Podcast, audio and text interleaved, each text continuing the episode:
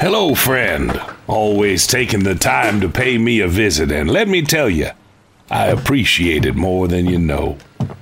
That said, I am terribly sorry, but due to some unforeseen circumstances, we had to close the store a bit early today. Get ourselves into a bit of a mess in the back that is fixing to take a good amount of time to uh, clean up. Tell you what, though, my old friend Skinner just opened a comic book shop a few doors down from here, and they're open for another few hours. He'd love to have you. He dropped off the latest terrifying issue of Skin Crawl, and wow, it is a good one indeed. For the inconvenience, I am passing it along to you. The antiquarium will open back up a bit later this week, and I have a couple of extraordinary consignments that I just know you'll be enchanted by. Till then, enjoy Skin Crawl and stop on back here soon. Follow Bloody FM Skin Crawl on Spotify, Apple, and wherever you get your podcasts. Welcome to Skin Crawl, a radio drama podcast. The greatest radio drama horror podcast of all time. Created by Skinner. It will scare the hell out of you.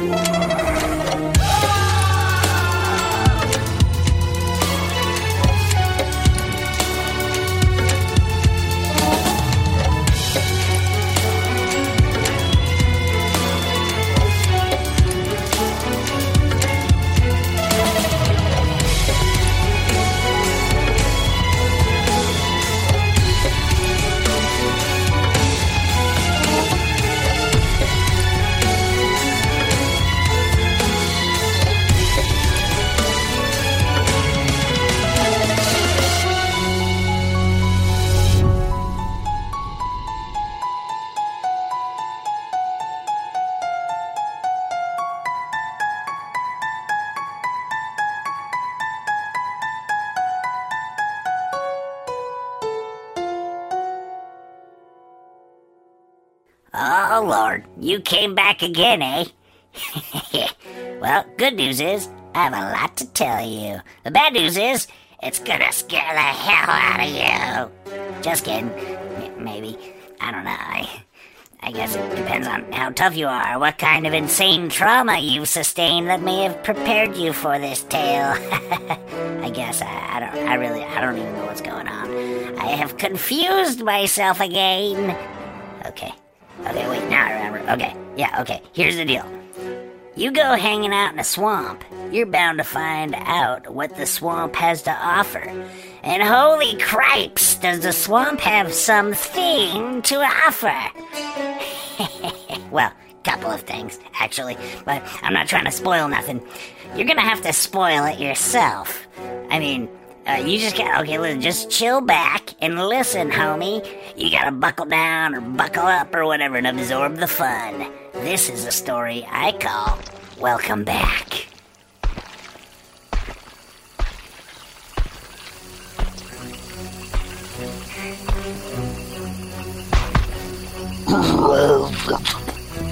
I'm a coming. Hold your guts in there, chum. Oh, pardon me. I suppose in your case, chum is a bit too accurate, eh? Get it? You didn't say trick or treat. Ah, and the old college try, I guess. Come on in, you know the routine. Just don't get near the tow-headed one. That one's a biter. Aren't you a biter? Aren't you just the brattiest little sprig of human veal to ever be wrapped in a dime store Power Rangers costume?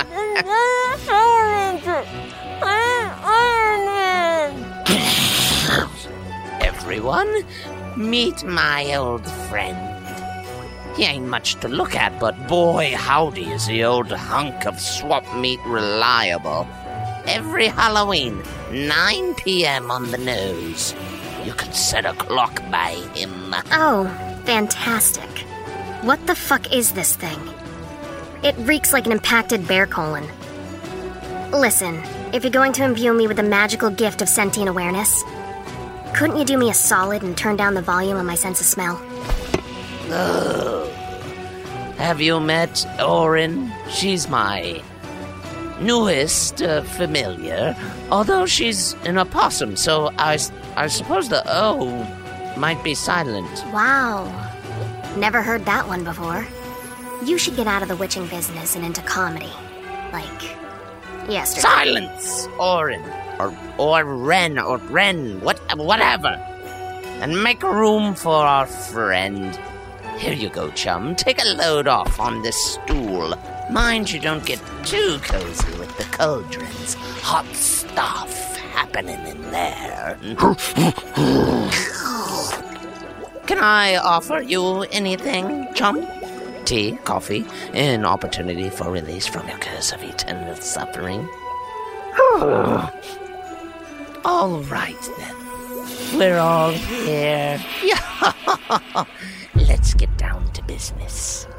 Welcome, boys, to my humble home, a shanty of magical discourse, a dwelling of unfathomable crossroads, the likes of which shall plume your very souls and lead you to realizations, the depths of which you may scarcely comprehend, and yet shall linger forever in the psyche of your darkest dreams, a shattering of your. Good grief. Such theatrics for a woman who had an absolute meltdown this morning when she couldn't find the corncob holders. Those are heirlooms. Heirlooms? From who? Moses?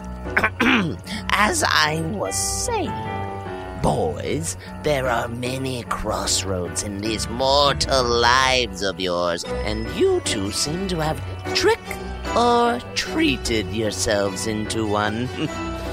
Kids these days, always expecting the treats, never the tricks. Before you are two cauldrons, each bubbling with a syrupy brew, and further beholds the fruits of moral comeuppance. Each impaled with the saplings of a cursed tree, the exhalings of which. You're making candy apples? Aces. I've rummaged my share of them from the trash bins at the county fair. Crunchy. Crunchy indeed! Now, before the clock strikes midnight, each of you will make a choice. Shall you sample a confection from the cauldron on the right?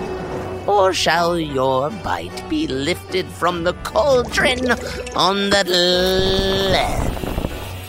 Your choice shall change your future in ways you cannot comprehend! Mm-hmm. A confection is a delicacy prepared with sweet ingredients as opposed to savory, such as a candy or dessert. candy. Yeah, I know what a candy is. Listen here, you flesh marmot. I've been giving the same rigmarole each Halloween for years, and I'm not going back to the drawing board because flip phones and beanie babies have rotted your skulls to the point where you don't know a confectionery from a cesspit. That's like an open air bathroom. Let us now gaze into Cauldron the First. Boiling within this ancient vessel is an elixir prepared from the dew of a thousand fairy circles, brewed with honey of the long extinct death knell wasp infused with ingredients so sacred they must not be named by the tongue of. Cinnamon. It's cinnamon. Yes, well, sacred and illustrious cinnamon from the trenches of. The corner store in town next to the vacuum repair place. the components of the brew aren't important. Okay? What's important are the totalities of their combined powers, okay? Now gaze upon Chum here.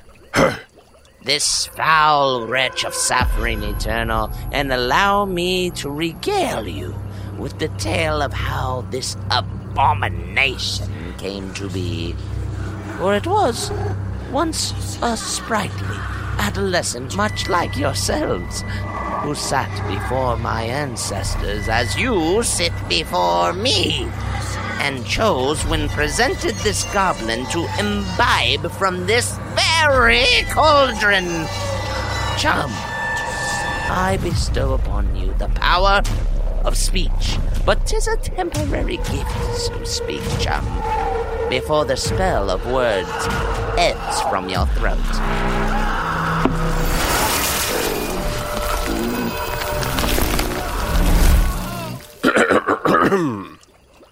You know, when I had this option, I don't remember any candied apples. Rather, the concoction was boiled down into hardened, button shaped wads, and there was certainly no cinnamon. Yes, boiled sweets, they were called. Kids are more particular about their candy nowadays. What a time to be alive, if you call this living. Gather round, young lads. Oh, I suppose you can't gather much around tied to those chairs. I'll come closer. Whoa there, Sally. That's enough gathering. Whoa there, chum. I've granted you the power of speech. But be careful with that tongue. It's. It's got a lot of mileage on it. I remember it like it was yesterday. I was a lad of merely 15, and for a fortnight throughout. He means two weeks. For a fortnight, throughout the village, all hands worked busily to prepare for the arrival of All Hallows Eve. A day of merrymaking and trickery enjoyed by the youngest babe to the eldest elder. 'Twas the kiss of autumn. Nights had become crisp. The woods round the village cloaked with blanket of leaves and fallow, the color of winter gourds. In the windows of each hut and shop front glowed the jolly countenance of pumpkin jacks, warding us from ghouls and goblins that bathed the full moon with their howls that shivered the spine. In the fields, scarecrows stuffed with straw and manure kept watch, banishing unholy spirits from the fruits of our labors and the grains of prosperity. Bonfires stood ready, their pyres reaching towards the sky in preparation. Hmm, I said what I meant, and I find myself unimpressed by the efficacy of these gags. Stay where you are, or you'll be far more impressed by our gagging. And you'll need a mop. No need to be hurtful. You tree rat. Don't smell as a meadowlark yourself. On this day, I had returned from my morning slopping of the hogs when the window neath, one gray thatched roof a ways apart from the village, what I'd not yet noticed in the past. What did I see peering at me through the frost laced panes but the gaze of a buxom lass, her eyes drawn in a fashion as if to say, Come hither, lad. Myself, being a young gentleman of some honor, I did not leer, but merely returned her wink, tipped my hat, and again hurried upon my way. But her countenance would not leave my mind. The soft glimmer in her eyes, the warmth of her smile, the cascading of her gleaming hair. From that brief glimpse, she haunted my dreams, both waking and in slumber, and all thoughts of other schoolyard lasses flew from my mind. I saw her smile in the grinning pumpkin jacks, her shadow in the loomings of our scarecrow guardians, and in the twigs of the holy bonfires I saw the gentle beckoning of her elegant finger, bidding me, Come hither, boy, come hither. Oh, you charmer. Ugh, give me a break. The only glimmer you're conjuring these days is when you pass gas too close to the fireplace. The next night seized a sudden and irresistible draw. I rose from my bed in the dark of night. Still in my bedclothes, I stole through the cobblestone streets of the village and beyond, into the whispering woods, and found myself standing in the moonlight upon the very site where I was certain the thatched hut once stood. But what was this? No hut could be found only a crumbling foundation where perhaps a hut once stood, grown over with roots and fallen logs. To my knees I sank, and in my misery I buried my head in my hands and cried out, Oh, shall I never again lay eyes upon the creature of my dreams? People were very dramatic back then. We didn't have a lot happening on the entertainment front. Mm hmm. Not even one of those hoops with a stick, huh? Rough. When there, a glow fell upon the earth beneath my knees, as if an angel had descended from the heavens. I raised my eyes to find the beautiful maiden. Despite the late hour, the sweet chirping of songbirds filled my ears, and my soul danced with the music of her smile. Laughing as she took my hands, she helped me as I stood and hugged me to her bosom. she whispered into my ear, How strong your embrace, my darling, for I have yearned to feel your touch since our glances last crossed. To her I replied, And I have yearned for yours. Then her eyes became sad, and she said, But alas, I am afraid. I murmured, What have you to fear, dear maiden? It is the totems and wards of the village, cried she. The grinning pumpkins with demon flame leaping within their bellies, the fearsome scarecrows like crucified corpses, the pyres set to roar alight in foul smoke of elm and bones. I lie awake in the night, unable to find peace or slumber. Will you help me, my prince? Will you help me rid our fair village of these pagan blights, so that we may find serenity in each other's arms? But, darling, I replied, these talismans are not for us to dread in our God fearing hearts. They are friendly to us, mere precautions against the haunts and spirits that may emerge in the chill of the harvest moon, to dance amongst our crops and wreak havoc upon the prosperity of our village. They are guards to us, protectors. Surely you may fear them not. The maiden held me closer to her bosom. We're okay. We got it out of our systems. Keep going, Smelly. Oh, strong boy of the village, but they do haunt me. Their twisted forms torment me, and scarce can I find a moment of serenity with which to pursue thoughts else. Thoughts of love, or passion, or a moment to bathe my skin in perfumed bath, or to remove my nightclothes in order to launder them properly. Will you not come to my aid, dearest, and help me purge these evil vestiges from our township? What could I say but agree to help? My head swam with the spell of her. I was but a puppet in her hands. You could have played dead.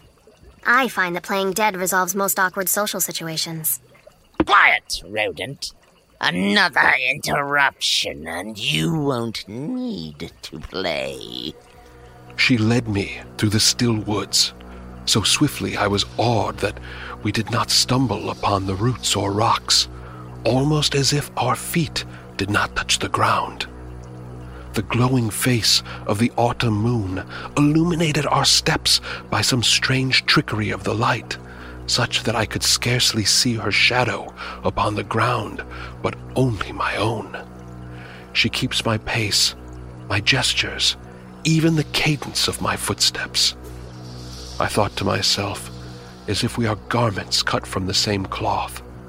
What a fortunate lad I am, having found such a match and such a beauty. We crept through the cobblestone streets until we came upon the rows of shops in the square of town. Festive gourds and harvest tableaus lined the shop fronts. Cinnamon scented brooms and pumpkin jacks, tallow candles with black singed wicks still smelling of some from the evening's burnings. See how they mock us with their grins, breathed the mysterious beauty. But, milady, I said. You did not. You did not say milady. Listen, I get half an hour a year with the power to say anything other than and grrr. What do you think I do in yonder swamp for the other 364 days and 23 hours, except practice telling this tale? Knit sweaters? Pick my nose? Well, obviously not that, as there's so little nose left to pick. Come on, cut a ghoul a little slack, won't you? When you put it like that, by all means, chum. My snout is sealed. Regale us. But, milady, I said, they're just fruits of our fanciful superstitions. Look, the candles within have been damped, and they no longer even glow. Surely now you can see how little you've to fear. See them there? Nothing but so much pie fodder and hog feed. She clutched my hands in hers and cried, Oh, do away with them, please! Rid us of their jestful smiles! What could I do, boys, but oblige? One by one, I wrested the pumpkins from the ship front and smashed them upon the worn cobblestones. I snapped the candles over my knee and tossed them upon the heap of broken fruit. We moved from shop to shop, leaving messes of pumpkin gore in our wakes, mangled smiles of the pumpkin jacks gazing woefully from their deathbeds. As we reached the last shop, I extended a jack toward the maiden. The last of them, miss. Would you care for the honors? She recoiled as if I had offered a fistful of white hot coals. And I noticed something curious as I looked into her fearful face. Though it may have been the glancing shadows in the moonlight, it seemed the maiden I had seen in the window and encountered in the woods now looked wizened, as if the past hours had aged her some dozen years. Where once I would have placed her at years matching my own, she now looked older, with lines creasing her eyes, a missus of perhaps thirty years, although still a fabulous beauty. Upon smashing the final pumpkin, she held my face in her hands, gazing into my soul with those fierce and beautiful eyes. Now the scarecrows, she exclaimed giddily. Hand in hand, we flew through the streets, though it seemed her pace a bit slower than before, and scrambled over the piled limestone fences that marked the boundaries of Farmer Jacob's fields. Rows of corn, peas, and wheat brushed past our weights and loomed over our heads as we pushed through the stalks until we came upon the first of the scarecrows, ruined shirt and trouser stuffed bulbous with chaff. Burlap sack heads full of corn cobs rested upon each misshapen body. Dull black buttons stitched to the faces and frightful ripped maws. How hideous they are! exclaimed the maiden. In my dreams they wake and stumble toward us in the dark, gnashing their corncob teeth. Please, my darling, destroy them and calm my heart. They towered over us, standing vigilant against crow and crone alike. I seized the sturdy post and heaved my body against it, but how sturdily Farmer Jacob had planted it in the soil. I heaved again, but hardly it budged, as a stone pillar set into poured cement. I turned to my lovely companion. Miss, said I, I don't believe even a strong man could manage to overturn this post. Really, you have nothing to fear. See, around the edges of the scarecrow's circle? You can see how apple cores and clay marbles have been strewn. Children come here to hide and play during the daylight hours, and they do not fear. I have not heard a breath of any harm coming to any child. Wordlessly, she pulled from her frock a match. I struck it against my thumbnail and held the flame to the scarecrow's trousers. They took to the light right away and roared up the straw stuffed body until only the burlap sack head remained, fire leaping about its button eyes as the rest disintegrated into flaming ashes. The post creaked and cracked, then collapsed. Suddenly I cried out, The field is aflame! And indeed it was. The stalks of corn danced with fire. Funnels of thick smoke hurried skyward. What have we done? I grasped the maiden's hand and gasped. No longer the lithe porcelain skin of a young maiden, I held the hand of a woman much older. The knuckles, strong and bony, curled around my wrist like a talon. I looked into her face and beheld her spotted cheeks and wisps of coarse gray hair. Miss, what has become of you? What has happened? Is this a dream? Is this a waking dream? I spun around in the midst of the flaming field, the vital harvest of our entire village as it wasted into ash. I must wake up. Please, pinch me. Free me from this nightmare but the woman held tightly to my arm and pulled me closer. Instead of sweet perfume, I smelled only dust and rotting teeth as she hissed. It's too late, child. This is a dream from which you shall not awake. And with incredible strength, she pulled me by the wrist through the forest. Somehow she seemed to glide easily over the rough terrain as my ankles snared each gnarled root and fallen log that crossed our paths. Whereas the moonlight had felt like a glowing embrace, now it seemed as though the moon looked down on us with malice, an enormous eye, unblinking in the inky sky.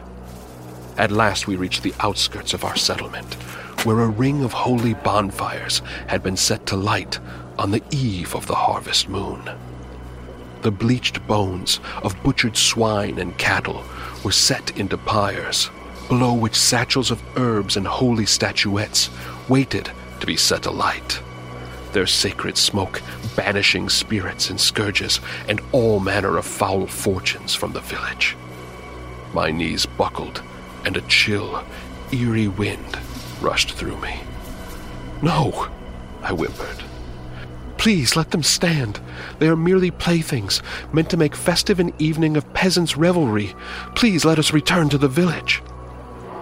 But from her frock, as if by magic, she pulled a heavy axe with a wooden handle, its blade so sharp it appeared to glow with a blue light. She placed it in my hand, and my digits tingled. I felt my hands become the hands of another, like a puppet with invisible strings. I approached the first pyre and swung the axe across as if it were a creature I sought to behead. The bones and totems scattered, and I felt myself moving to the next as if compelled by some unholy force. Such was the grip of her spell, I scarcely noticed the host of foul creatures that began to descend from the sky, one after another until all the holy bonfires lay destroyed at my feet. Sweating and shivering, with the cold and the spell and the fear of my own evil doing, I lifted my head and found myself surrounded by a ring of hellish ghouls.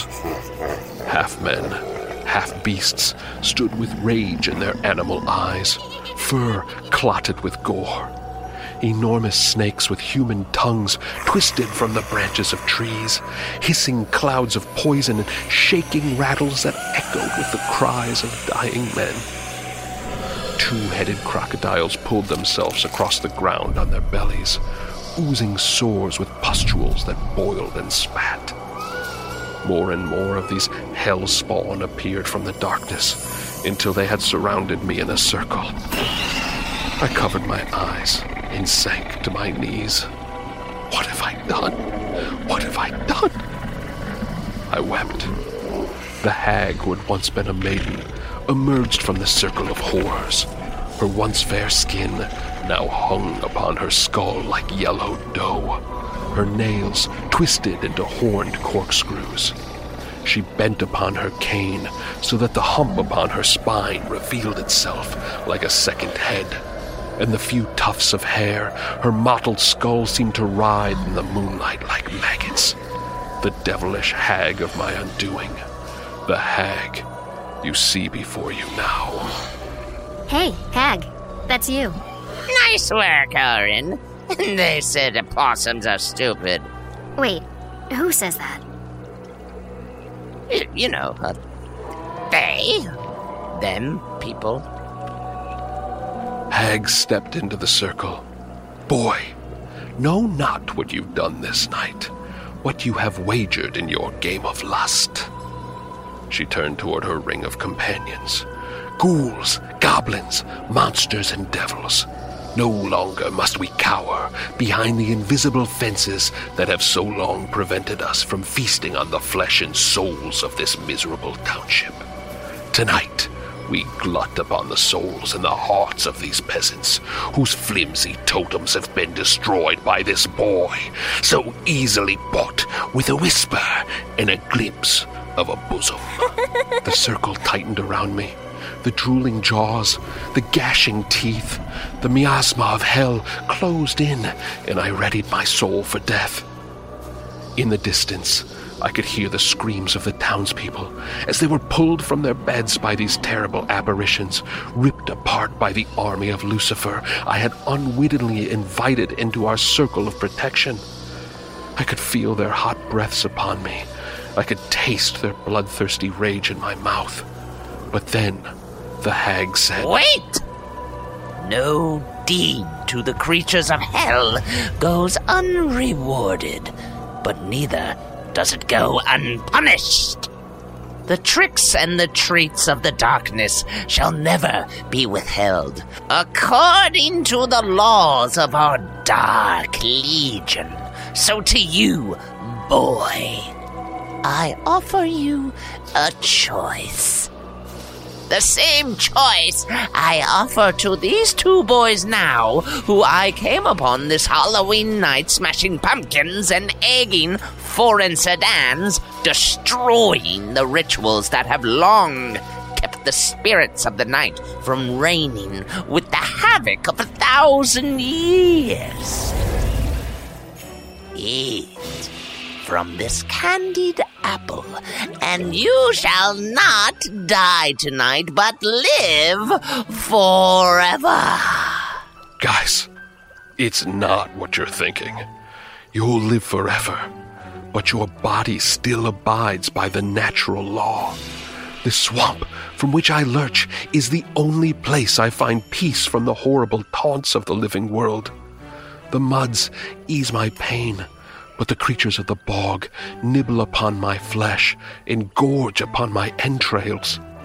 My only company is on this night, Halloween night, when I emerge to reunite with the witch that damned me, and pray that one of you will choose the apple of immortality and take my place in this torment, the only thing that will release me from my eternal rotting misery. Wow, you're really selling it, chum. If the misery of my situation strikes fear in your hearts, boys, pray listen to the alternative. I chose my way once with the knowledge I impart you now, and would do so again if brought back in time to that moment. Eat from this candied apple, and you shall take my place on this mortal coil. You will find it your profession to lure the young and impetuous into the destruction of the very things that keep mankind safe from the army of demons you shall helm. Men shall perish in agony at your word. Women shall be torn from their children. The suffering of the ages shall be forever upon your heads. The ugliness of the magic you wield shall be equaled only by the ugliness of the form you will take. Body, face, and heart so grotesque that you shall never know the loving touch or kind word of another soul.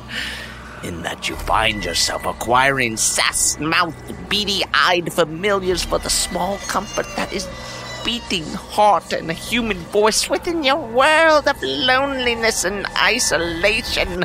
Aw, really? You think I'm beady eyed? Shucks, that's real sweet of you.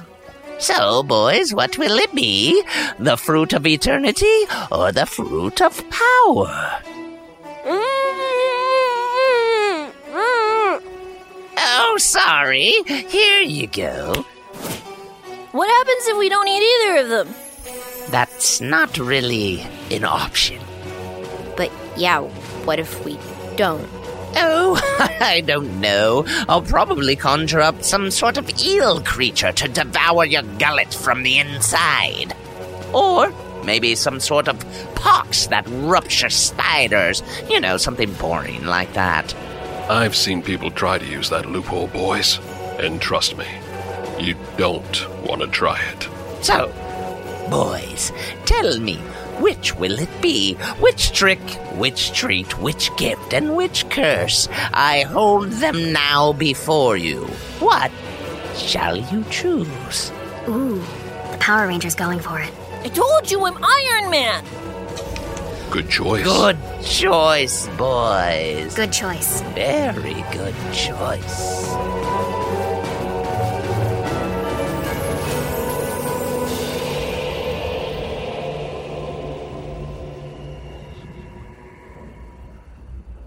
So, did you like it when the uh, when when the dude came back?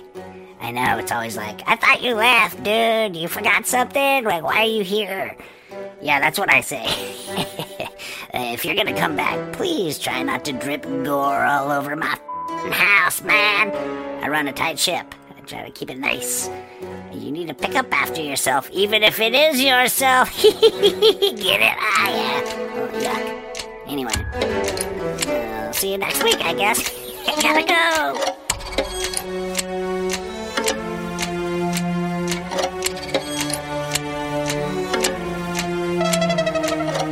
Written by Seras Nikita, starring Blake Anderson as the Hag, Danielle Hewitt as Oren, Nate DuFort as the Abomination, Elissa Park as Boy 1, and B. Narr as Boy 2, and Skinner as Rollie. Dialogue editor and sound design, Brad Colbrook. Music, Ryan Howze. Showrunner and director, Shelby Scott. Creative director, Skinner. Producer, Pacific S. Obadiah. Executive producers, Tom Owen and Brad Miska. This is a Bloody FM show. For more information, visit bloody.fm. Bye.